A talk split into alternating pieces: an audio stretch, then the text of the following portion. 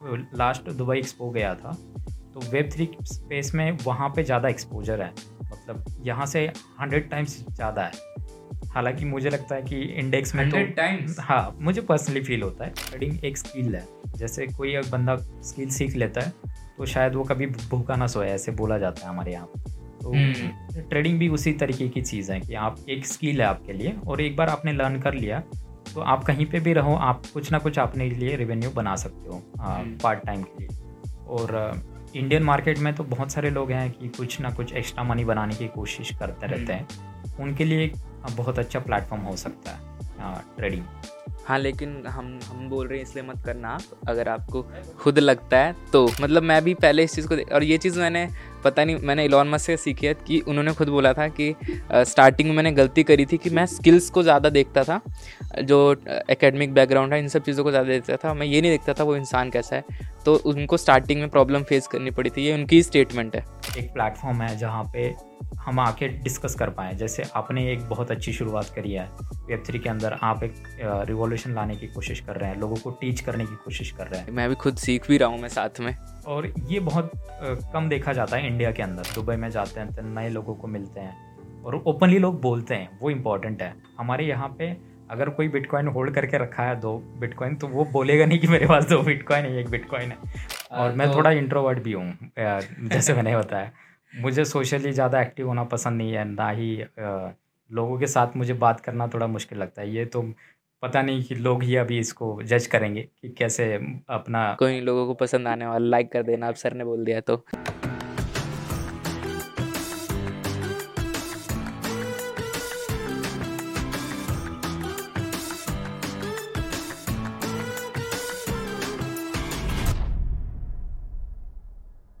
Hi guys welcome back to the Pritam's podcast today we have Ganesh Godse sir welcome to the Pritam's podcast thank you so much for doing this so thank you so much thank you thank you for inviting me ऐसा बोल सकते हैं. Thank you so much for coming and you are building Fabit Pro so so, पहले तो हम जानेंगे कि sir exactly exactly, आप कहाँ से एक शॉर्ट में एक जर्नी जान लेते हैं ताकि एक इंट्रोडक्शन हो जाए लोगों का कि व्हाट योर एकेडमिक बैकग्राउंड या फिर कहाँ से आपने स्टार्ट किया what was your first business तो पहले मैं ये जानना चाहूँगा अगर आप थोड़ा सा बैकग्राउंड का एक एक आइडिया दे दें लोगों को। तो आ, अगर एकेडमिक की बात करें तो मेरा तो पहले से इंटरेस्ट एजुकेशन में बहुत कम रहा है। सेल्फ लर्निंग में फोकस ज़्यादा रहा। लेकिन मेरा सिविल इंजीनियरिंग बैकग्राउंड है और अच्छा। हम मैं एक्सीडेंटली जंप इन कर गया आईटी या फिर वेब थ्री स्पेस में बोल सकते हैं। मैं एक्सप्लोर रहा हूँ बिज़नेस करना मेरा पैशन रहा है तो काफ़ी अर्ली एज में मैंने बिज़नेस में जंप इन करा। तो जो फैमिली की फाइनेंशियल डिमांड से ऐसे बोल सकते हैं।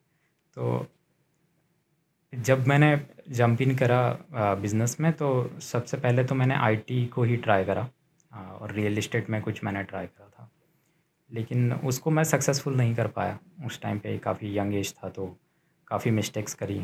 At the age of sorry to interrupt nineteen का एज रहेगा मेरा नाइनटीन अच्छा। और ट्वेंटी का। तो एक रियल इस्टेट का हार्श रियलिटी यह है कि वहाँ पे सॉफ्ट माइंडेड लोग होते नहीं। और यंग एज के लड़के को क्या ही समझ में आएगा रियल इस्टेट ऐसे हालत हो जाती है। तो मेरे और मेरा स्वभाव भी वैसा नहीं है कि एक सॉफ्ट नेचर है मेरा पर्सनली और उसकी वजह से रियल इस्टेट में मैं मैं समझ गया फिर ये अपना बिज़नेस तो है नहीं.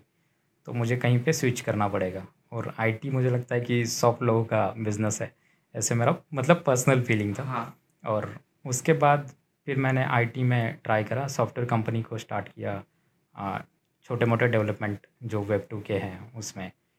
फिर टू थाउज़ेंड फोर्टीन में मैं एक्चुअली एक प्रोजेक्ट पे काम कर रहा था। गेमिंग प्रोजेक्ट था बेसिकली और कसिनो गेम काइंड ऑफ़ तो उस गेमिंग प्रोजेक्ट में रिक्वायरमेंट ये था जो क्लाइंट थे मेरे उनको रिक्वायरमेंट था कि पेमेंट मैकेनिज़्म के लिए। तो इंडिया में ऐसी सिचुएशन थी तब आ, कुछ ब्रांड्स थे कंपनीज़ थी बोल सकते हैं गेटवे कंपनीज़ जो पेमेंट एग्रीगेटर थी या पेमेंट गेटवे प्रोवाइड करती थी। लेकिन वो जो इंडियन एंटिटीज़ हैं उनको ऐसे गेटवेज प्रोवाइड करने के लिए काफ़ी स्क्रूटिनी थी कि डॉक्यूमेंट सबमिट करने और बहुत सारी हम्म। चीज़ें। तो किसी भी कसिनो कंपनी के लिए तो ये पॉसिबल नहीं था कि इंडिया में वो पेमेंट गेटवे इंटीग्रेट कर पाए।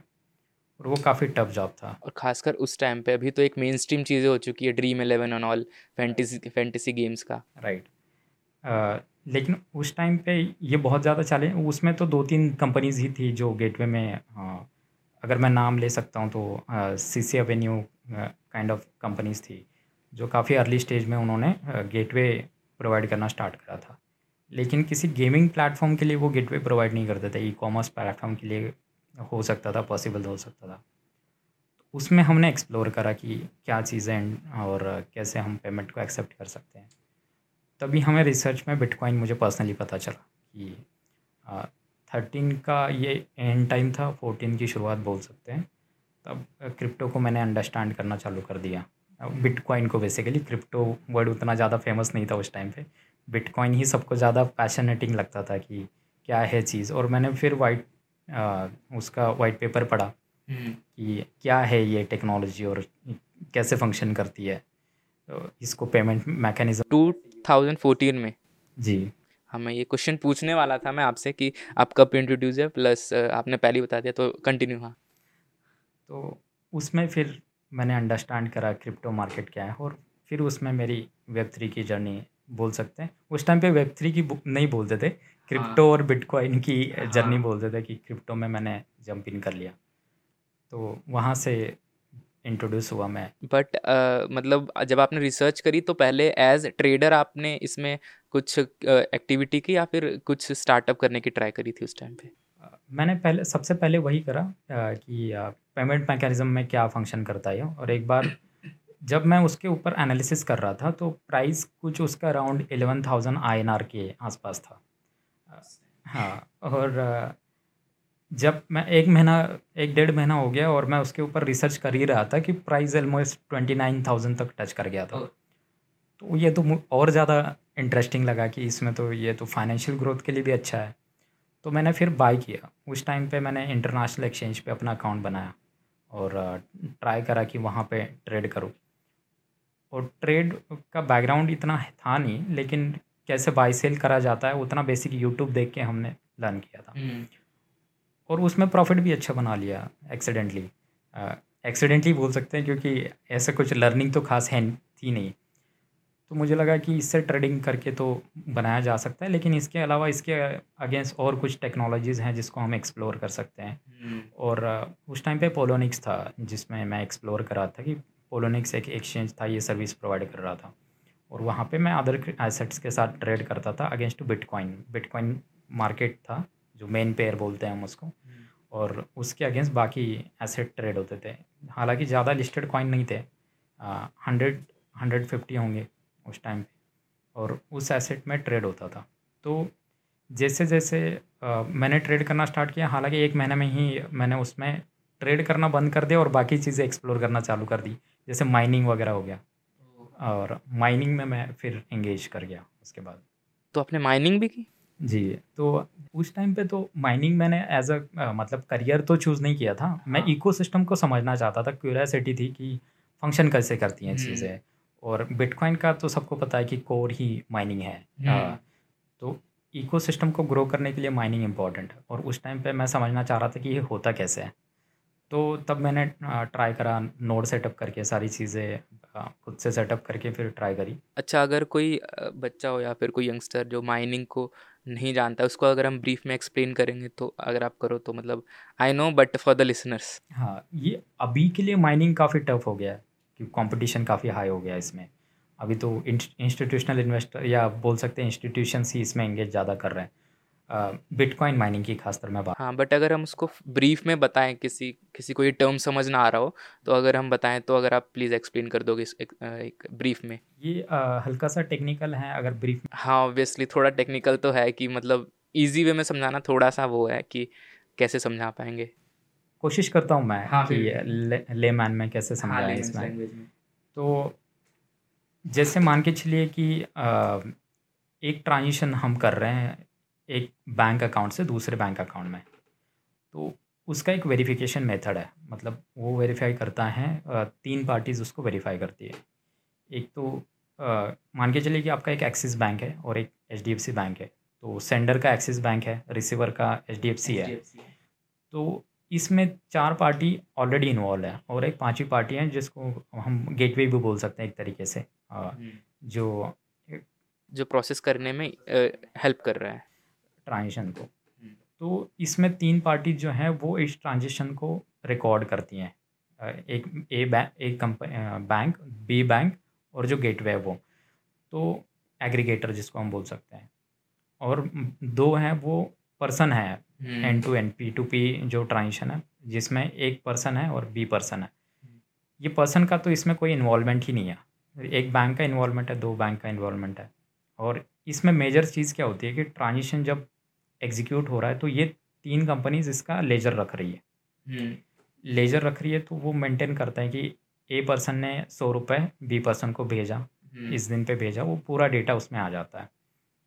ब्लॉकचेन ऐसे फ़ंक्शन करता है कि ये लेजर जो है वो एक ब्लॉक में स्टोर करता है। लेकिन इसको वेरीफाई करना ज़रूरी है। कोई तो हो तो जिसको वेरीफाई करें और ब्लॉकचेन कम्प्लीटली डिसेंट्रलाइज है तो कोई एक इंडिविजुअल एंटिटी नहीं है कि जो इसको रिकॉर्ड करे। तो इसको कोई भी रिकॉर्ड कर सकता है इस ट्रांजेक्शन को हम रिकॉर्ड बोलते हैं हालाँकि इसके टेक्निकल टर्म्स अलग अलग हैं हाँ। हम बोल सकते हैं कि उसको हैश प्रॉब्लम को सॉल्व कर सक करते हैं और हाँ। वगैरह वगैरह लेकिन ले लेमैन लैंग्वेज में हम बोले तो इसमें जो ट्रांजिशन को स्टोर कर रहे हैं है हम्म। ना तो उसको वैलिडेट करने के लिए एक जो कोई भी हाँ, हाँ प्रोसेस है तो कोई भी पर्सन उसको कर सकता है वैलिडेशन आप कर सकते हैं मैं कर सकता हूँ। अर्ली स्टेज में ये एक लैपटॉप पे भी हो जाता था। हालाँकि अभी एडवांस टेक्नोलॉजीज़ हाँ। की ज़रूरत है उसमें आप ग्राफिक्स कार्ड माइनस लगाओ सेट हाँ जैसा हमें प्रूफ ऑफ़ वर्क में बताया जाता है कि इसमें जैसे जैसे ट्रांजेक्शन बढ़ रही है तो कंप्यूटर की जो कंप्यूटर हार्डवेयर्स है जो भी हैं उनमें स्पेसिफिकेशन ज़्यादा अच्छी होनी चाहिए जब भी वो वैलिडेट कर पाएगा या फिर माइन कर पाएगा मतलब जितना मुझे पता है उसके अकॉर्डिंग तो बिल्कुल ये है ना एक एक तरीके से एक कॉम्प्लेक्स प्रॉब्लम को सॉल्व करने के बराबर है और इसमें सब लोग रेस में उतरे हैं। अब मान के चलिए कि आप मोबाइल से एक बंदा माइन कर रहा है जिसकी अब बेसिकली कैपेसिटी छोटी है और उससे सुपेरियर कंप्यूटर है आपके पास जो उस प्रॉब्लम को सॉल्व कर रहा है तो ऑब्वियसली वो कंप्यूटर पहले सॉल्व कर लेगा तो विनर है और विनर को रिवॉर्ड मिलता है। उसको बोलते हैं माइनिंग का जो रिवॉर्ड है तो वो बिटकॉइन फॉर्म में ही मिलता है। हम्म। अगर आप दूसरे एसेट को माइन कर रहे हो तो वो इज़ रिस्पेक्टिव एसेट ही आपको मिलेगा। एग्ज़ाम्पल कि आप मतलब कुछ टाइम पहले इथेरियम की भी माइनिंग होती थी तो इथेरियम का माइनिंग कर रहे हो तो रिवॉर्ड में आपको इथेरियम मिलेगा ऐसे। तो सेम बिटकॉइन के साथ भी होता था और उसी तरीके से माइनिंग फ़ंक्शन करती है कि आपको पार्टिसिपेट हम्म। करना है उसके ट्रांजिशन को रिकॉर्ड करने के लिए। तब जब आपको आपको रिवॉर्ड मिलता है। है माइनिंग की बातें होगी तो मतलब हम देखते हैं कि जैसे कि you are building Fitbit Fibit Pro Fibit Pro so इसमें दो एस्पेक्ट्स है जितना मैंने अभी समझा है मतलब हमारी बात हुई पहले भी। तो एक टेक्नोलॉजी प्रोवाइड करते हैं एंड एक खुद एक्सचेंज है फिबिट सो so, ये इस बारी बाकी एक्सचेंज से जितना मुझे पता है uh, जितना मैंने आपके लिंकड कंपनी के या फिर uh, मतलब मैंने ब्रोशर से या फिर कहीं भी देखी तो उसमें था कि world's first discount broking crypto exchange तो पहले तो आप बता दो कि स्पेसिफिकली ये कब स्टार्ट हुआ देन इसके अलावा क्या क्या ऑफ़र करता है फिर बिट तो थोड़ा सा मतलब इसके जर्नी के बारे में कि कब when it is started and idea कैसे आया इससे रिलेटेड तो क्रिप्टो एक्सचेंज का आइडिया तो मैं जब पोलोनिक्स में ट्रेड कर रहा था तो एक डेढ़ महीना मैंने ट्रेड किया, फिर मैंने समझा कि माइनिंग करना है और माइनिंग के बाद मैं समझा कि ब्रोकर बनना चाहिए इसमें। इसमें तो अच्छा रिवेन्यू बन सकता है। हम्म। आने वाला आ, कल यही है क्रिप्टो है ग्रो कर रहा है रैपिडली तो तभी मैंने दिमाग में सोच लिया था कि मुझे एक्सचेंज बिल्ड करना है। हालाँकि मैंने टेक्नोलॉजी को बिल्ड करना स्टार्ट किया 2016 में ही हमने एक्सचेंज को बिल्ड किया था।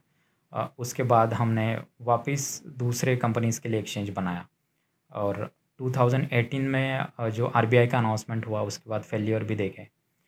लेकिन मेजरली जब अगर हम फिबिट की बात कर रहे हैं तो फिबिट प्रो हमने टू ईयर्स बैक हमने स्टार्ट किया था। ओके okay, तो आप टेक्नोलॉजी पहले से ही सर्विस कर रहे थे सबको दे रहे थे to make any exchange on blockchain technology but आपने सोचा कि इन मतलब पहले ही सोचा था पर बाद में खुद के लिए भी बिल्ड किया। Right right. ये है कि एक्सचेंज को बिल्ड करना आसान है उसको रन करना काफ़ी टफ जॉब है। और वो काफ़ी एक्सपेंसिव भी है एज वेल एज आपको उसकी नॉलेज भी होना ज़रूरी है कि हम्म। कैसे चीज़ें फ़ंक्शन करती हैं और कैसे आपको ग्रो करना है। मार्केटिंग काफ़ी क्रुशल है।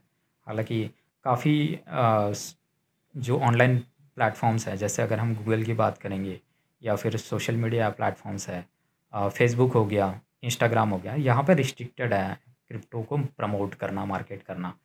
तो कुछ हद कुछ हद अच्छा। तक आप मार्केट नहीं कर सकते।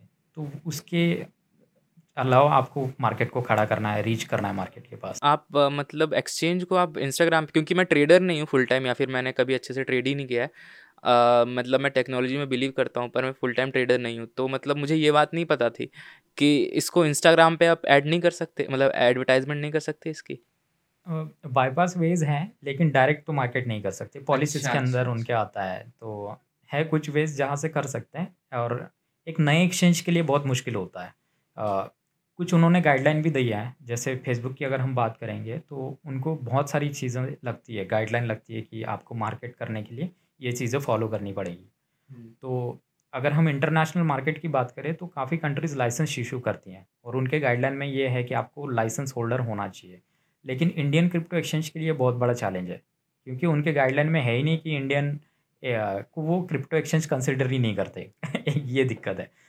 तो वो डॉक्यूमेंट हम फुलफ़िल नहीं कर सकते क्योंकि यहाँ पे गाइडलाइन का इशू है। हालाँकि उसके ऊपर हम डिस्कस कर सकते तो अगर हम स्पेशली अगर कोई ट्रेडर देख रहा है हालाँकि इस वीडियो में कोई भी फाइनेंशियल एडवाइस नहीं होगी पहले बता देता हूँ।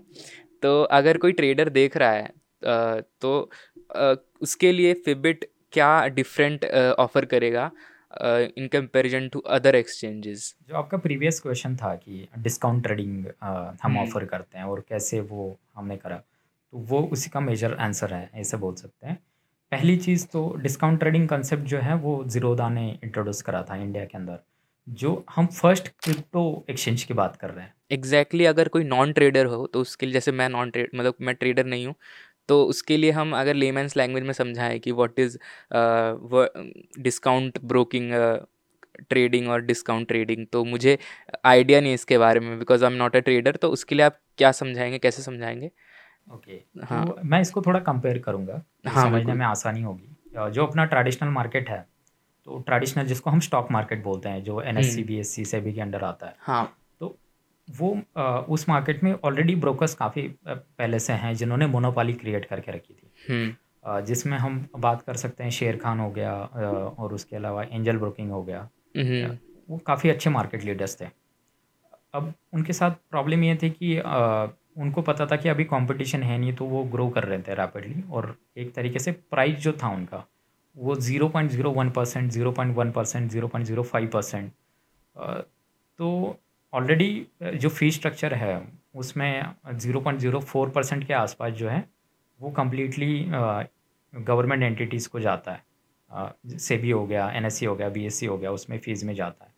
और और ब्रोकर ऊपर चार्ज कर रहा है। तो एक फ़ीस जो है किसी भी ब्रोकर के लिए बहुत बड़ी बन जाती है। हम्म अगर हम्म आप इंट्राडे ट्रेड कर रहे हो आप एक इक्विटी ट्रेडर नहीं हो और इंट्राडे ट्रेड कर रहे हो तो वो कॉस्ट काफ़ी हाई जाती थी। अगर एक लाख का कैपिटल लेके मैं ट्रेड करूँ और उसका अगर फ़ीस में बात करेंगे तो दिन का एक से डेढ़ हज़ार तक का फ़ीस जाता था कुछ कुछ केस में इंट्राडे ट्रेडर के लिए। और ये किसी भी इंडिविजुअल इन्वेस्टर के लिए एक लाख के कैपिटल के ऊपर एक से डेढ़ परसेंट हो गया। तो ये काफ़ी हेवी था मतलब क्योंकि वो मल्टीपल टाइम ट्रेड ले रहा है एंटर कर रहा है एग्जिट कर रहा है। हाँ। तो उसमें फ़ीस बहुत हाई चली जाती थी। हाँ ये मतलब इतना मैंने देखा है कि अगर आप इंटरडे ट्रेडिंग है तो आपको ज़्यादा चार्ज देना पड़ेगा मतलब ब्रोकिंग चार्जेस ज़्यादा होंगे। तो इसमें इंपॉर्टेंट चीज़ ये है कि ये जो ट्रेडिशनल ब्रोकर्स थे उनका जो मार्केट है उसको ब्रेक करते हुए एक नया फ़ीस मैकेनिज़्म इंट्रोड्यूस कराया ज़ीरोदा ने।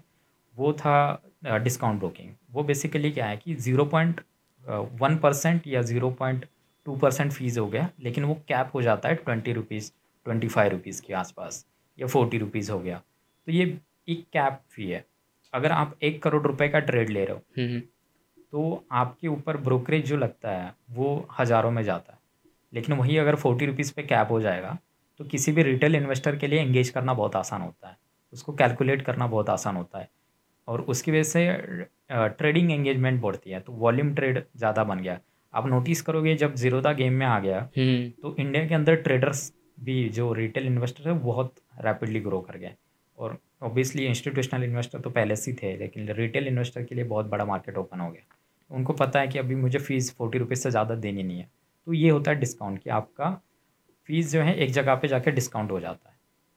तो अगर फिबिट प्रो की बात करें तो ये क्रिप्टो मार्केट का पहला डिस्काउंट ट्रेडिंग प्लेटफॉर्म है और क्रिप्टो मार्केट का फ़ीस है standard fee zero point one percent से लेके ज़ीरो पॉइंट टू परसेंट अगर एक करोड़ रुपए का कोई ट्रेड लेता है INR की अगर हम बात करें कैलकुलेट हम्म। करने के लिए तो ज़ीरो पॉइंट वन परसेंट उसका होता है ऑलमोस्ट वन थाउज़ेंड रुपीज़ से टू थाउज़ेंड रुपीज़ तो इतना फ़ीस उसको चार्ज करना पड़ता है एक ट्रेड के ऊपर और एक बाई साइड है सेल साइड वापस वो सेम फ़ीस बेयर करेगा। इसी में अगर डिस्काउंट ब्रोकिंग है तो हमारा प्लेटफॉर्म क्या करता है? वन डॉलर तक उसको कैप कर देता है। One dollar is equal to like eighty rupees हाँ, एट्टी रियाज के आसपास। तो ये फ़ीस एट्टी रुपीज़ से ज़्यादा नहीं जाएगा आपको। तो आप कितने भी चाहे ट्रेड कर लो कितने भी बड़े कैपिटल का ट्रेड कर लो फ़ीस आपका एट्टी रुपीज़ पे कैप हो जाता है। तो ये है डिस्काउंट बुकिंग बेसिकली ओके मुझे लगता है जल्दी ही सीखनी पड़ेगी ट्रेडिंग भी। तो मैं सचिन को बोलूँगा कि सचिन को बोलूँगा आपने ट्रेडिंग की है? मतलब मतलब हमारे साथ सचिन भी हैं वो फिबिट में ही हैं तो ओके हाँ आगे बढ़ते हैं तो इसमें आ, आप साथ में फिबिट प्रो जो आपका एक एक सर्विस देने का तरीका है थ्रू योर टेक्नोलॉजी हेल्प करने का तो उसमें क्या है मतलब उसके बारे में बताइए। अभी हम स्पॉट मार्केट और इंडिया का पहला डेरिवेटिव मार्केट भी इंट्रोड्यूस कर रहा है। वेरी सुन हमारा डेरिवेटिव मार्केट भी इंट्रोड्यूस होगा। तो हालाँकि उसका लाइसेंस इशू जो है वो इंटरनेशनल मार्केट से है। लेकिन सेम प्लेटफॉर्म के थ्रू हम वो सर्विस प्रोवाइड कर पाएँगे यूज़र्स को। तो डेरिवेटिव मार्केट मतलब फ्यूचर एंड मार्जिन ट्रेडिंग जिसमें लिवरेज के साथ यूज़र ट्रेड कर सकता है। तो लिवरेज जो है वो ब्रोकर मतलब एज अ हम कंपनी उनको लिवरेज देते हैं। और जिसके ऊपर उनके कैपिटल से five six time hundred times तक वो लिवरेज लेके ट्रेड कर सकते हैं। तो एक लाख का कैपिटल हो गया। तो ब्रोकर से आप रिमेनिंग अमाउंट बोरो करते हो और उसके ऊपर ट्रेड लेते हो। तो फाइव टाइम्स का लिवरेज ले रहे हो आप तो फाइव लाख का ट्रेड आपका एग्जीक्यूट कर सकते हो आप। ये सारी चीज़ें मेरे लिए बहुत ज़्यादा नहीं हो रही क्योंकि मैं, मैंने एज ट्रेडर इतना मतलब सो, देखा नहीं था ब्लॉकचेन को। मतलब इन्वेस्ट करा है, पर वो मैंने लॉन्ग टर्म के लिए करा है तो मुझे इतना टर्म बहुत ज़्यादा नहीं लग रहे मेरे लिए। तो जो भी है मतलब सुने तो हैं, पर ऑब्वियसली इसमें मैं इतना एक्टिव नहीं हूँ मतलब टू बी ऑनेस्ट तो मुझे अच्छे से पता नहीं है कि ट्रेडिंग में कैसे क्या करना चाहिए, कैसे नहीं करना चाहिए। तो अभी भी मैं इस चीज़ को सीख रहा हूँ ऑल दो लॉन्ग टर्म में तो आपको पता ही क्या कर रहे हैं हम लोग। मेरा पर्सनली ये मानना है कि ट्रेडिंग हालाँकि हर किसी के लिए नहीं है हाँ. जो लोग एक्सपर्ट हैं जो मतलब एक्सपर्ट बनना चाहते हैं या पैशनेटली ट्रेडिंग करना चाहते हैं ट्रेडिंग उनके लिए ही है क्योंकि इसमें फाइनेंशियल रिस्क इन्वॉल्व है ऑब्वियसली हम्म। और इसमें पहले आपको प्रैक्टिस करना चाहिए समझना चाहिए और टेक्निकल एनालिसिस अगर आप अच्छे से सीख लोगे तो आपके लिए ट्रेडिंग पॉजिटिव चीज़ हो सकती है और ये भी मेरा मानना है कि अगर आप ट्रेडिंग एक स्किल है जैसे कोई एक बंदा स्किल सीख लेता है तो शायद वो कभी भूखा ना सोए ऐसे बोला जाता है हमारे यहाँ पे। तो ट्रेडिंग हम्म। भी उसी तरीके की चीज़ है कि आप एक स्किल है आपके लिए और एक बार आपने लर्न कर लिया तो आप कहीं पे भी रहो आप कुछ ना कुछ अपने लिए रेवेन्यू बना सकते हो पार्ट टाइम के लिए। और इंडियन मार्केट में तो बहुत सारे लोग हैं कि कुछ ना कुछ एक्स्ट्रा मनी बनाने की कोशिश करते रहते हैं। उनके लिए एक बहुत अच्छा प्लेटफॉर्म हो सकता है ट्रेडिंग। हाँ लेकिन हम हम बोल रहे हैं इसलिए मत करना आप। अगर आपको खुद लगता है तो। मैं ये बता रहा हूँ कि ये लर्न करना ज़रूरी है पहले। एक बार आपने एक्सपर्टी कर ली तो फिर कैपिटल लगा सकते हो आप। कुछ छोटे अमाउंट पे आप ट्रेड करके खुद को पहले चेक करो कि आप है आपके लिए है कि नहीं ट्रेडिंग हम्म। है ना? वो हर एक के लिए नहीं होती है चीज़। जैसे हर एक कोई इंजीनियर नहीं बनता हर कोई डॉक्टर नहीं बनता सेम है हर कोई ट्रेडर नहीं बन सकता। वो किसी स्पेसिफिक लोगों के लिए हैं जो लर्न करना चाहते हैं और पैशनेटली करना हम्म। चाह रहे हैं अभी तो आपका मतलब फॉर योर दिस स्टार्टअप आपको दुबई आना जाना रेगुलर हो रहा है आपका right right? So so, uh, जो इंडिया से दुबई नहीं जा रहे हैं वेब थ्री के स्पेस के लोग या फिर रेगुलर ट्रैवल नहीं कर पा रहे हैं तो ऑल दो सबको पता है कि दुबई वेब थ्री को लेकर के बहुत ओपन है तो फिर भी अगर ग्राउंड रियलिटी देखें तो आपका क्या एक्सपीरियंस था कि वहाँ के लोगों की क्या वेब थ्री को लेकर ओपिनियन है? और नॉर्मल लोग जो एकदम थोड़ा सा ही इंट्रोड्यूस हुए हैं क्या ओपिनियन क्या पे क्या है वहाँ के लोगों की? अगर मैं पर्सनली बोलूँगा जब मेरा वहाँ पे मैं गया और मेरा एक्सपीरियंस रहा तो मैं काफ़ी शौक हो गया पहले तो क्योंकि इंडिया के अंदर अब पहले ऐसे होता था जब मतलब अगर मैं 2016 की बात करूँ मैं बिटकॉइन बोलता था लोगों को स्कैम लगता था। ये रियलिटी है। लेकिन अभी और वही चीज़ थोड़ी थोड़ी कम होती गई। हालाँकि अभी लास्ट थ्री फोर इयर्स में काफ़ी सारी चीज़ें चेंज हो गई है। कुछ चीज़ें वहीं अपनी अपनी जगह पे है। लेकिन एक एक्सपोजर बोल सकते हैं हम कि इवेंट्स होना या मीटअप है, और एक प्लेटफॉर्म है जहाँ पे हम आके डिस्कस कर पाएँ। जैसे आपने एक बहुत अच्छी शुरुआत करी है। वेब थ्री के अंदर आप एक रिवॉल्यूशन लाने की कोशिश कर रहे हैं, लोगों को टीच करने की कोशिश कर रहे हैं। ट्राई मैं भी खुद सीख भी रहा हूँ मैं साथ में। और ये बहुत कम देखा जाता है इंडिया के अंदर, लेकिन वहाँ पे देखा जाए तो एक पूरा इकोसिस्टम ही है। आप देखोगे तो वीकली मैं एक लास्ट दुबई एक्सपो गया था तो एक्सपो गया, दो दिन का एक्सपो ख़त्म किया, फिर कहीं ना कहीं पार्टी चल रही है, वो वेब थ्री वालों की पार्टी है, और कहीं ना कहीं पे मीटअप चल रही है, वो वेब थ्री वालों का मीटअप है तो वो कंटिन्यू एंगेजमेंट है, और वहाँ पे स्टार्टअप करने वाले लोग इनोवेट इनोवेटिव आइडियाज़ लेके आते हैं इससे क्या होता है कि एक इकोसिस्टम बिल्ड होता है। जैसे हम पहले भी अर्ली डिस्कशन कर रहे थे कि एक इकोसिस्टम जो है या सपोर्टिव सिस्टम अगर किसी एनवायरनमेंट हम्म। है तो वहाँ से क्रिएटर्स या बोल सकते हैं कि हाँ अंतरप्रेनर्स ज़्यादा बन सकते हैं। तो वेब थ्री स्पेस में वहाँ पे ज़्यादा एक्सपोजर है ऐसे बोल सकते हैं और एग्रेसिव है। मतलब यहाँ से हंड्रेड टाइम्स ज़्यादा है। हालाँकि मुझे लगता है कि इंडेक्स में तो टाइम्स हाँ मुझे पर्सनली फील होता है। ऐसे नहीं कि वो ऑन डॉक्यूमेंट हाँ, है लेकिन जो फील आया कि यार ये तो बहुत एग्रेसिव है चीज़ है है ना? और इसमें लोग कंटिन्यूसली मीटअप करे जा रहे हैं या डिस्कस कर रहे हैं जा रहे हैं आइडिया के ऊपर क्या चाहिए चीज़ें नई करनी चाहिए वेब थ्री में क्या नया आना चाहिए? तो ये बहुत इंटरेस्टिंग चीज़ है बहुत नई चीज़ें सीखने को मिलती हैं। मुझे भी पर्सनली बहुत लर्निंग मिली है दुबई में जाते हैं तो नए लोगों को मिलते हैं और ओपनली लोग बोलते हैं वो इंपॉर्टेंट है। हमारे यहाँ पे अगर कोई बिटकॉइन होल्ड करके रखा है दो बिटकॉइन तो वो बोलेगा नहीं कि मेरे पास दो बिटकॉइन है एक बिटकॉइन है। वो रियलिटी है इंडियन मार्केट का। और कोई इनोवेटिव नहीं सोचता है कि मुझे वेब थ्री स्पेस में करना चाहिए। हालाँकि अभी रिसेंटली काफ़ी पिक हुआ है। और वो मुझे लगता है कि वो वहीं पर जाके मोटिवेट हो रहे हैं इंडिया के अंदर बहुत कम इवेंट होते हैं जो वेब थ्री स्पेस में हो रहे हैं। तो वो होना ज़रूरी है। और लोगों को अंडरस्टैंड करना ज़रूरी है कि क्या है ब्लॉकचेन वेब थ्री स्पेस क्या है क्रिप्टो क्या है। Right right. uh, मतलब दुबई में तो मतलब मुझे नेट के मतलब इंटरनेट यूट्यूब के थ्रू ही पता लगता है कि वहाँ पे बहुत ज़्यादा वेब थ्री स्पेस को लेकर के बहुत ज़्यादा वहाँ पे एक्टिविटीज़ हो रही हैं। इसलिए लोग जिन फाउंडर्स को मैं अप्रोच करता हूँ मैक्सिमम लोग बोलते हैं, मैं दुबई में हूँ, मैं दुबई में हूँ, मैं दुबई में हूँ। और सिंगापुर में भी आई थिंक सेम सीन है। हाँ सिंगापुर यूरोपियन कंट्रीज़ में एक तरीके से फ्लड ही है हमेशा से ये हुआ है कि इंटरनेशनल कंट्रीज़ जो अदर कंट्रीज़ जो है, वो एग्रेसिवली चीज़ों को अडॉप्ट कर लेती हैं और हमें भी उस उस पर अडॉप्शन लाना चाहिए। दुबई में ऐसा है कि आ, मतलब मैं जब पिछले साल गया था ऑलमोस्ट लॉकडाउन के आसपास 2019-20 की बात है तो उस टाइम पे काफ़ी कम थी हाइप क्रिप्टो की। आ, इंडिया में?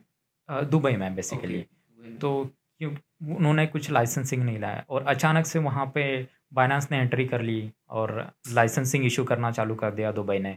तो एक एग्रेशन से आ गया वहाँ पे। और ये सारी जो स्टार्टअप की मीटिंग हो रही है इवेंट्स हो रहे हैं मुझे लगता है कि हाँ कहीं ना कहीं पे वहाँ की जो गवर्नमेंट है या फिर बोल सकते हैं कि जो कंट्री चला रहे हैं लोग वो भी उसके लिए सीरियस हैं कि वो उन्होंने गाइडलाइंस लाई।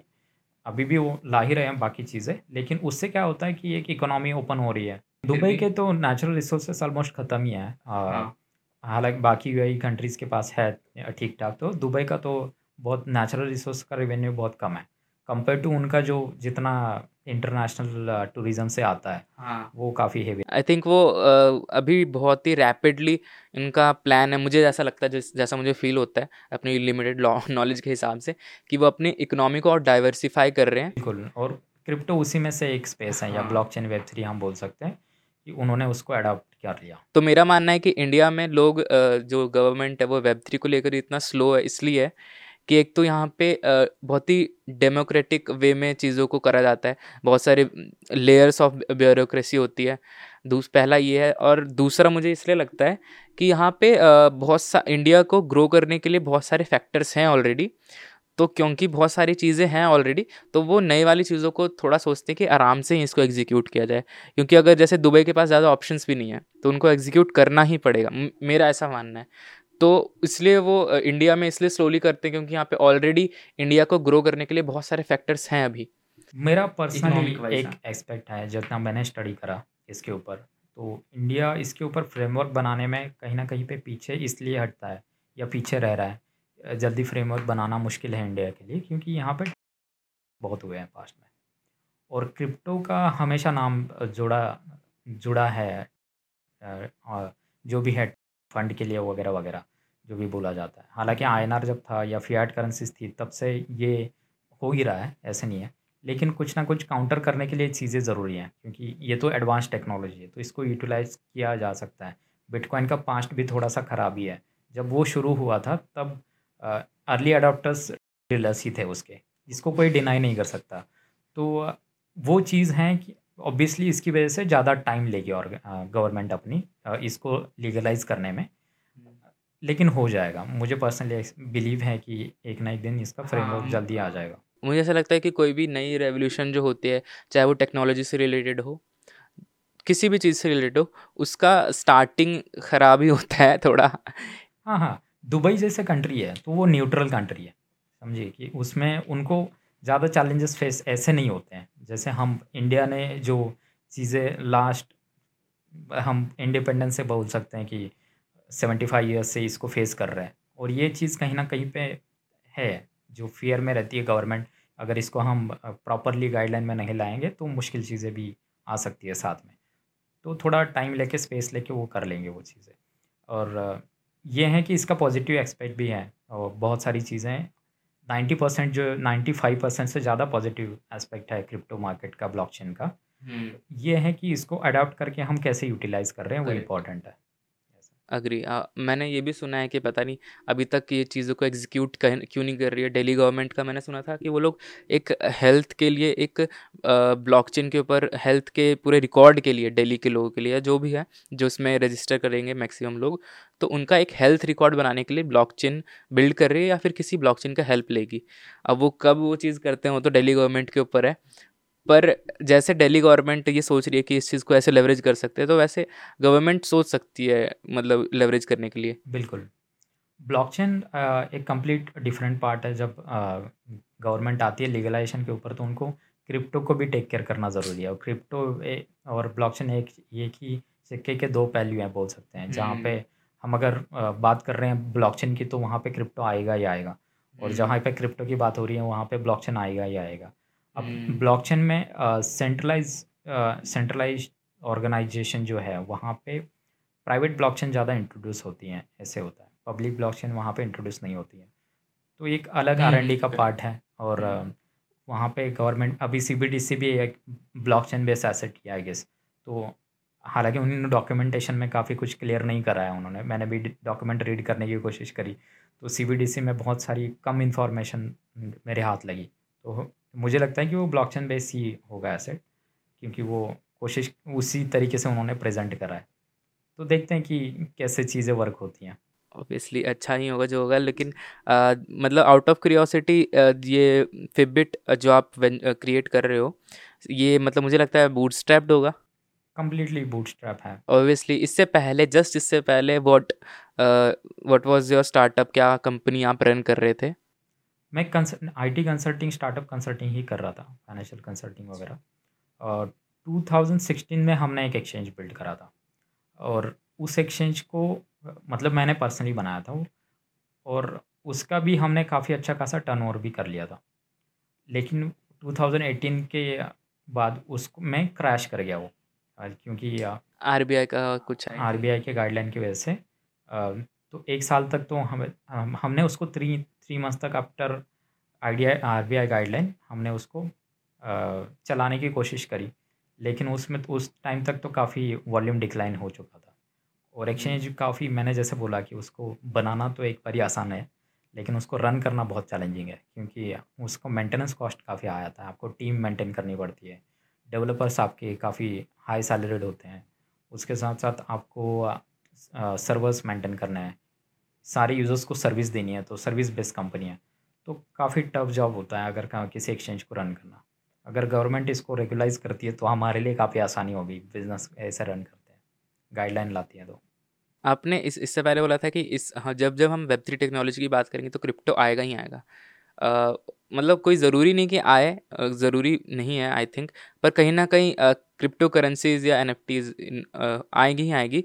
तो मैंने एक फाउंडर से बात की थी स्मार्ट कॉन्ट्रैक्ट ऑडिटिंग फर्म के तो वो बोल रहे थे कि वेब टू और वेब थ्री में यही फ़र्क है कि वहाँ पे डेटा तो ऑब्वियसली प्राइवेसी की वो थी प्रॉब्लम बट यहाँ पे क्या है कि स्मार्ट कॉन्ट्रैक्ट ऑडिटिंग भी करो और साथ में इसमें और ये क्रूशल पॉइंट आ जाता है क्योंकि इसमें फाइनेंस भी जुड़ चुका है। तो ये थोड़ा इसमें है कि हाँ पॉजिटिव चीज़ें भी हैं बट साथ में फाइनेंस का भी एज साइबर सिक्योरिटी एक्सपर्ट आपको ध्यान रखना पड़ता है। क्योंकि स्टार्टिंग डेज़ में बहुत स्कैम हुए हैं पर ऑल अभी धीरे धीरे करके चीज़ें ठीक हो रही हैं तो अभी कोई फ्यूचर प्लान्स है फिबिट को लेकर के कि क्या आगे आएगा और क्या क्या आप करने वाले इवेंट्स तो इस साल और प्लान्स करने ही वाले हैं आप मुझे लगता है? बिल्कुल अभी हम डेरिवेटिव का लॉन्चिंग इवेंट प्लान करेंगे और उसके साथ साथ हम प्लान स्पेसिफिकली अगर हम बात करें कब हो जाएगा ये? Within forty five to fifty days हम प्लान कर रहे हैं। क्या पता बाद में आ रही हो वीडियो या फिर आ चुकी होगी तो नीचे लिंक मिल जाएगा आपको। बिल्कुल। तो एक्चुअली वो इवेंट तो हम स्पेसिफिकली एजुकेशन के लिए पर्पज़ से नहीं कर रहे वो तो एक प्रमोशनल इवेंट होगा हालाँकि। लेकिन उसके साथ साथ हम एजुकेशनल पार्टनरशिप क्लोज करने की कोशिश कर रहे हैं। क्योंकि मैंने जितना समझा इस मार्केट को, अभी तक ज़्यादा लोगों को नॉलेज नहीं है अडॉप्ट करना ज़रूरी जो आपने अभी जो कहा कि स्कैम्स ज़्यादा होते हैं वेब थ्री के अंदर, उसका मेन रीज़न है कि इसमें किसी को एजुकेशन नहीं है लर्निंग हाँ। नहीं है स्पेस की और जब किसी चीज़ का पता नहीं होता तो जो लोग एडवांटेज लेना चाहते हैं वो तो हाँ। लेंगे ही तो आपको पता होना चाहिए कि कैसे इन चीज़ों से बचा जाए और उसके लिए एजुकेशन इंपॉर्टेंट है अब ट्रेडिंग में एंटर करो या क्रिप्टो स्पेस में वेब थ्री में एजुकेशन इंपॉर्टेंट है तो हम हमारा ज़्यादातर फोकस अभी एजुकेशन पर रहेगा लोगों को हम टीच करेंगे कि क्या है क्रिप्टो वेब थ्री क्या है ब्लॉकचेन क्या है हम्म। जिससे लर्निंग्स आए लोगों को और फिर अपने लेवल पे वो डिसीज़न ले पाए कि क्या सही है क्या गलत है इससे मेरे को एक आपने सही कहा कि लोगों को अभी ज़्यादा इससे फेमिलियर नहीं हुए हैं लोग लेकिन मैंने एक चीज़ देखी कि अभी जो स्पेस में है वेब थ्री स्पेस में मतलब एक फन फैक्ट टाइप बोल सकते हैं इसको कि सारे के सारे सेल्फ लर्नर है वरना किसी को वेब थ्री के बारे में कुछ पता नहीं चलने वाला था, क्योंकि इससे इससे रिलेटेड ना कोई कोर्स है। अब आ रहे हैं वो अलग बात है, ना कोई कोर्स था, ना कॉलेज में तो ऑब्वियसली नहीं है, स्कूल में भी नहीं है। तो अभी तक मैंने जितना देखा है, एक किन्हीं किन्हीं ने मेरे को स्पेस में बताया था कि प्रीतम तुमने एक चीज़ नोटिस किया यहाँ पे, एक इवेंट में बताया था कि किन्होंने कि प्रीतम तुमने एक चीज़ नोटिस किया यहाँ पे जितने भी इवेंट में आए हैं लोग, वो सारे के सारे सेल्फ लर्नर है तो वो एक इकोसिस्टम के लिए मुझे लगता है बहुत अच्छी बात है। हाँ इंटरेस्टिंग चीज़ ये है कि आ, मैं भी एक सेल्फ लर्नर ही हूँ वेब थ्री के अंदर। एक क्रिप्टो को मतलब उस टाइम पे तो रिसोर्सेस ही अवेलेबल नहीं थे। 2014 की बात कर रहे हैं यूट्यूब से ही तो चलाते जब तो यूट्यूब में भी लिमिटेड चीज़ें होंगी। मेरे जो डेवलपमेंट टीम थी मैं उनका दिमाग खाता था कि ये कैसे चीज़ें क्या है। तो वो भी बोर हो जाते थे एक टाइम के बाद लेकिन मैं क्यूरासिटी जो है मेरी लर्निंग की उसकी वजह से मैं सीख पाया उसको। और अच्छी चीज़ है कि यूथ उसके इसमें अभी काफ़ी इंगेज कर रहा है सेल्फ लर्नर बन रहे लोग। जो आपने कहा वो सही है हंड्रेड परसेंट कि ये इकोसिस्टम के लिए बहुत बढ़िया चीज़ है। कि सारे के सारे मैक्सिमम लोग सेल्फ लर्नर है। और हम कोशिश करेंगे कि हम अभी स्पेस दे दें टीचिंग के लिए और लोग लर्न कर पाएँ इसको।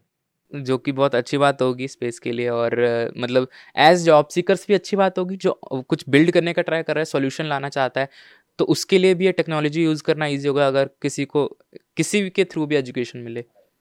एक पता नहीं आउट ऑफ़ क्रियोसिटी एक मेरे माइंड में क्वेश्चन आया क्योंकि आप बहुत ही अर्ली एज से ही आपने ऑन्टरप्रेन्योर अपनी ऑन्टरप्रेन्योरियल जर्नी स्टार्ट करी थी तो ड्यूरिंग हायरिंग मतलब क्या चीज़ें ज़्यादा मैटर करती है? मतलब मेरे अकॉर्डिंग अगर किसी को आप हायर कर रहे हो तो वो ह्यूमन बीइंग अच्छा होना चाहिए, उसमें वो बात होनी चाहिए, वो माइंडसेट होना चाहिए। अगर वो skill out of hundred seventy भी है तो मेरे हिसाब से वो चलेगा। तो मतलब आपके एक्सपीरियंस के अकॉर्डिंग आप क्या आप मतलब क्या टेक है इसका? ये तो बहुत इंटरेस्टिंग चीज़ है क्वेश्चन आपका काफ़ी इंटरेस्टिंग है कि जब मैंने स्टार्ट करा था ना तो तो मुझे ही पता नहीं था कि किस लेवल का टेक्निकल नॉलेज होना चाहिए बंदे को तब मैं उसको हायर करूँगा। तो तब तो मैं इंसान ही अच्छा है और वो सारी चीज़ें उससे ही मैं हायर करता था जो आपने अभी करी कि देखिए किसी ऑर्गेनाइजेशन को ग्रो करने के लिए उनका कोर टीम बहुत मैटर करता है कि उनका बिहेवियर क्या है? वो क्या ऑर्गेनाइजेशन को हंड्रेड परसेंट देना चाह रहे हैं? वो क्या पैशनेटली आपके ऑर्गेनाइजेशन को ग्रो करने के लिए देख रहे हैं? वो, उस, जो वो काम कर रहा है, उसके अगेंस्ट वो पैशनेट है कि नहीं? अगर नहीं है तो वो फिर अगर जॉब कर रहा है तो वो काम नहीं बनेगा। और वेब थ्री के अंदर तो पैशनेट लोग ही इम्पोर्टेंट है। इसमें तो जॉब बहुत मुश्किल से मिलते हैं और लेकिन जॉब ऑफरिंग्स बहुत हैं यहाँ पे। हाँ हाँ मुश्किल से मिलते हैं। इसका मतलब कि उसका आपको सेल्फ लर्नर ये होना ज़रूरी है तब जाके आप उसको क्रैक कर पाओगे अगर हम ओवरऑल बात करेंगे तो। लेकिन जो नॉलेज लेवल है वो थोड़ा कम होगा तो भी चलेगा। इंसान जो है वो एक ऑर्गेनाइजेशन को ग्रो करने की कैपेसिटी का हो। कि पैशनटली वो देखें कि जो कंपनी कर रही है या जो स्टार्टअप कर रहा है वो क्या उस वो कोई चेंज ला रहा है मार्केट में कुछ प्रॉब्लम सॉल्व कर रहा है उसको देख के उसको वो पार्टिसिपेट कर रहा हूँ। ऐसे एटलीस्ट एक लर्निंग एपिटाइट हो उसमें कि हाँ मैं नहीं आता तो कोई बात नहीं मैं आउट ऑफ़ टेन में से मैं सात हूँ सेवन हूँ सिक्स हूँ पर दस बनने की कोशिश करो नौ तक तो हाँ. तो पहुँच ही जाएगा। ऐसे मतलब मैं भी पहले इस चीज़ को और ये चीज़ मैंने, पता नहीं, मैंने इलॉन मस्क से सीखी है कि उन्होंने खुद बोला था कि स्टार्टिंग में मैंने गलती करी थी कि मैं स्किल्स को ज़्यादा देखता था, जो एकेडमिक बैकग्राउंड है, इन सब चीज़ों को ज़्यादा देखता था, मैं ये नहीं देखता था वो इंसान कैसा है तो उनको स्टार्टिंग में प्रॉब्लम फेस करनी पड़ी थी, ये उनकी स्टेटमेंट है।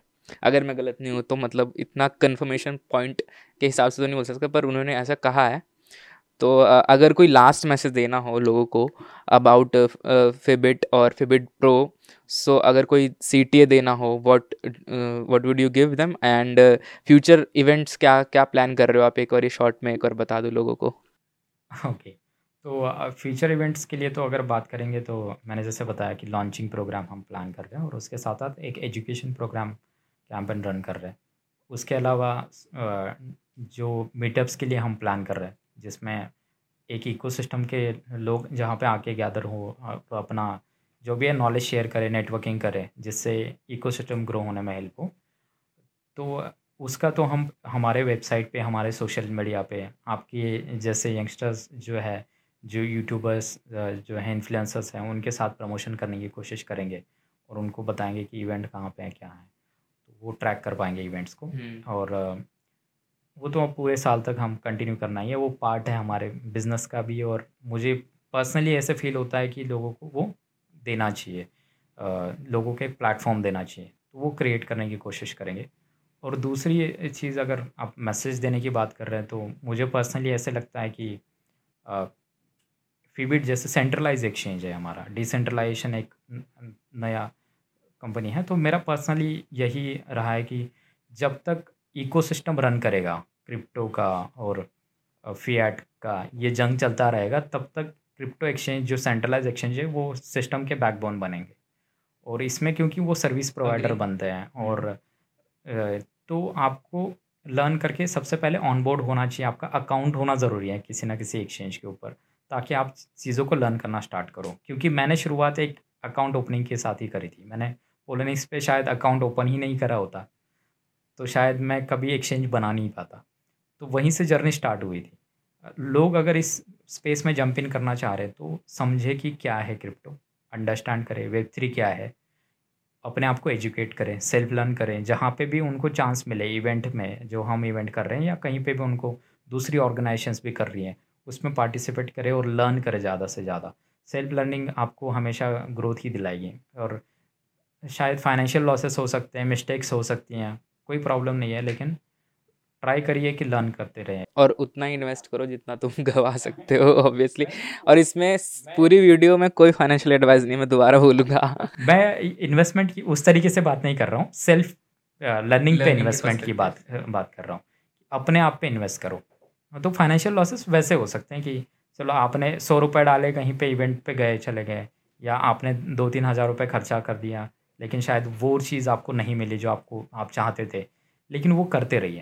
तो एक दिन आएगा जो आप के पास नॉलेज अच्छा गेन हो जाएगा और अपॉर्चुनिटीज़ काफ़ी सारी है। अर्ली मार्केट है तो अपॉर्चुनिटीज़ वेब थ्री में बहुत सारी है। हम बोल सकते हैं कि अनगिनत है अभी। हम्म, और मुझे लगता है कि किस किसी भी टेक्नोलॉजी में या फिर किसी भी नए फ़ील्ड में अगर प्रॉब्लम्स हैं अगर प्रॉब्लम्स है तो अपॉर्चुनिटीज़ पक्का हैं। एज ऑन्टरप्रेन्योर एज ऑन्टरप्रेनोर्स मतलब मुझे ऐसा लगता है कि जहाँ प्रॉब्लम है ना वो एक तरीके से गोल्ड है ऑन्टरप्रेन्योर्स के लिए कि यार यहाँ पे तो आराम से सॉल्यूशन दे सकते हैं हम अपने प्रोडक्ट या सर्विस के थ्रू फॉर श्योर तो एंड uh, करते हैं पॉडकास्ट को। हालाँकि मैंने इस पॉडकास्ट में फोकस किया था कि हम शॉर्ट में बात करें फिबिट के बारे में बात करें क्या फ्यूचर्स पर्सपेक्टिव है और कैसे इन्होंने स्टार्ट किया था।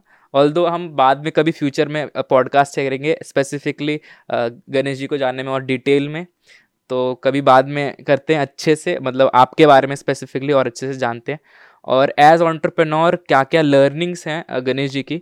तो मतलब अगर पता नहीं, सर ने आपने बताया था शायद कि वीडियो में कि अगर किसी किसी ने नहीं सुना तो मतलब आपने नाइनटीन ईयर्स से ही ऑन्टरप्रेन्योरल जर्नी स्टार्ट कर दी थी।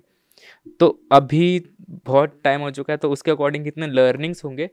तो मुझे लगता है कि वो हम बाद में बात करेंगे अच्छे से क्योंकि अभी हमारा फोकस था कि फिबिट के बारे में ज़्यादा बात हो क्या फोकस रहेगा फिबिट का फ्यूचर में क्या डिफरेंट है फिबिट में इसके बारे में हमारा ज़्यादा फोकस था। तो मुझे भी आपसे बात करके बहुत बढ़िया लगा और टू बी ऑनेस्ट मैं बिल्कुल वापस आना चाहूँगा आपके साथ। थैंक यू सो मच तो कोशिश करेंगे कि इकोसिस्टम को और बेहतर करें हम और लोगों को सिखाते रहें और हम भी लर्न करते रहें। थैंक यू सो मच और फेबिट की सारी लिंक्स आपको डिस्क्रिप्शन में मिल जाएँगी। गणेश सर की सारी लिंक्स आपको आई थिंक मोस्टली तो लोग प्रोफेशनली लिंकडिन पे वैसे सर ज़्यादा एक्टिव नहीं है वो ज़्यादा अपने काम में बिज़ी रहते हैं। और मैं तो, थोड़ा इंट्रोवर्ट भी हूँ जैसे मैंने बताया। मुझे सोशली ज़्यादा एक्टिव होना पसंद नहीं है ना ही लोगों के साथ मुझे बात करना थोड़ा मुश्किल लगता है। ये तो पता नहीं कि लोग ही अभी इसको जज करेंगे कि कैसे अपना कोई लोगों को पसंद आने वाला लाइक कर देना अब सर ने बोल दिया तो। हाँ बिल्कुल लाइक करना और आपके साथ बात करके बहुत ही बढ़िया लगा। ये अभी चीज़ें कैसी हैं कि बदलती जा रही हैं तो दुनिया बदलती जा रही है और आपके जैसे यंगस्टर्स को इसमें इंगेज करना करते देख मुझे बहुत बढ़िया लगता है। जो मैंने शायद आप मेरे टाइम पे यूट्यूब भी इतना एक्टिव नहीं था ऐसे थे कि वहाँ पे चीज़ें सीखने को नहीं मिलती थी। ना ही जिन्होंने मिस्टेक करी थी, वो शायद बताने वाले भी नहीं थे। पॉडकास्ट जो चीज़ है, वो काफ़ी लोगों को लेसन्स देती है लर्निंग देती है चीज़ों को। शायद एटलीस्ट वो फ्लैश लाइट तो देती हैं कि आप आगे का स्टेप क्या रखोगे। तो वो इम्पोर्टेंट लगता है मुझे और बहुत बढ़िया काम कर रहे हो thank you so much means a lot to me thank you so much sir तो गाइज़ अभी के लिए इतना ही करते हैं रैपअप करते हैं पॉडकास्ट को। Thank you so much for watching तो मैं चाहूँगा कि सब लोग सब्सक्राइब करें और लाइक करें वीडियो को प्रीतम पॉडकास्ट को और आपको सब्सक्राइब करना ज़रूरी है है ना? नहीं तो ऐसे पॉडकास्ट आप मिस करोगे। हालाँकि शायद मेरे से कम नॉलेज मिला हो लेकिन जो लोग इनके साथ मिलते हैं वो लोग बिल्कुल आपको बेहतर नॉलेज देंगे और अंडरस्टैंड कर पाओगे आप इस पेज को। तो thank you very much thank you so much sir means a lot to me again and अगर देखो फिटबिट की सारी फिटबिट की सारी लिंक्स आपको नीचे मिल जाएँगी। एंड इस पॉडकास्ट में इतना ही करते हैं। एंड अगली बार भी बुलाएँगे सर को तो और अच्छे से बात करेंगे ऑन्टरप्रीनोरियल परस्पेक्टिव से। एंड अगले पॉडकास्ट में मिलते हैं नई लर्निंग्स और नए ऑन्टरप्रीनोर किसी फाउंडर के साथ। Thank you so much